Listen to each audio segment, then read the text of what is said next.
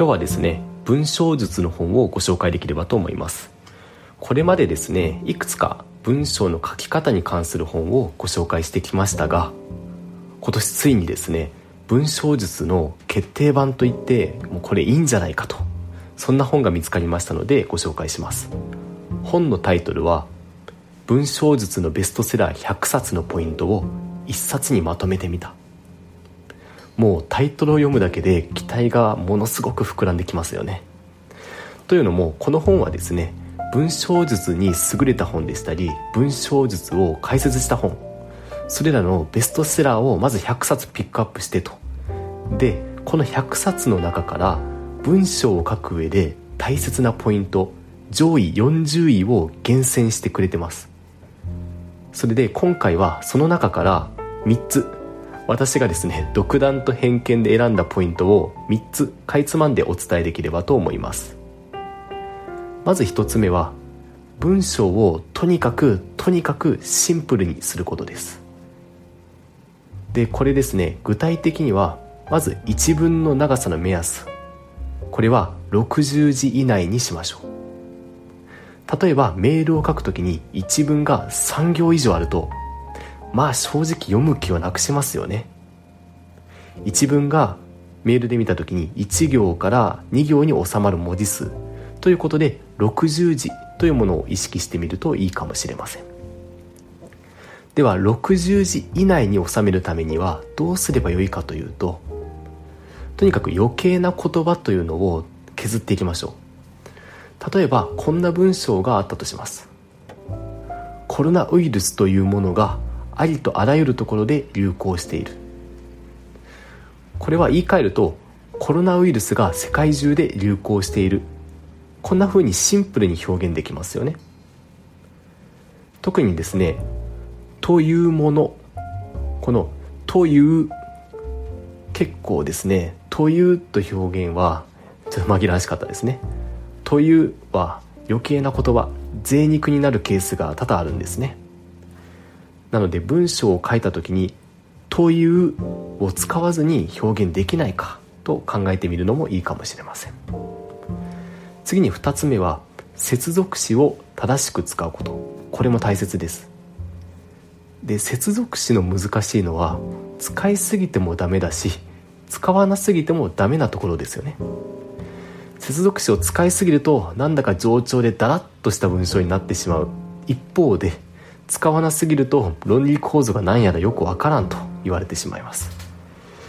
私もですね結構この接続詞に頭を抱えてたんですけどこの本では見事にシンプルな解決策を教えてくれるんですね。それは順接の接続詞は削る。逆接の接続詞は残す。これだけです。まずなくても意味が伝わる場合この時は接続詞は思い切って削っちゃいましょう。特に順接の接続詞「そして」とか「なので」とか「だから」これらは結構削りやすいです。次に逆接の接続詞はこれあった方が論理構成がはっきりするので意味が伝わりやすくなります。なので逆接の接続詞はきちんと明確に使いましょう。ただいきなりこのポイントを意識しだすとなかなか筆が進まなくなりますよね。なのでまずは接続詞気にせずにさーっと文章を通して書いてみて。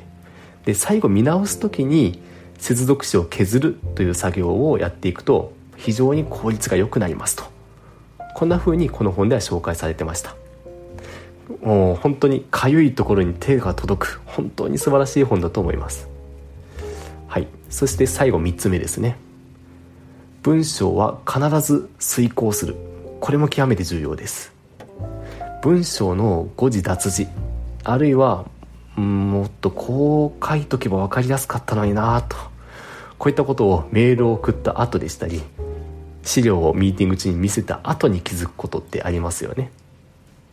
そうならないためにもちょっと面倒くさいなと思ってもきちんと文章を遂行するようにしましょう。私も前職のもう入社したてほやほやのコンサル時代に上司に教えてもらったことがあります。コンサルにとっては成果物が全てだと。なので成果物である資料が我々の印象を全て決めるんですと。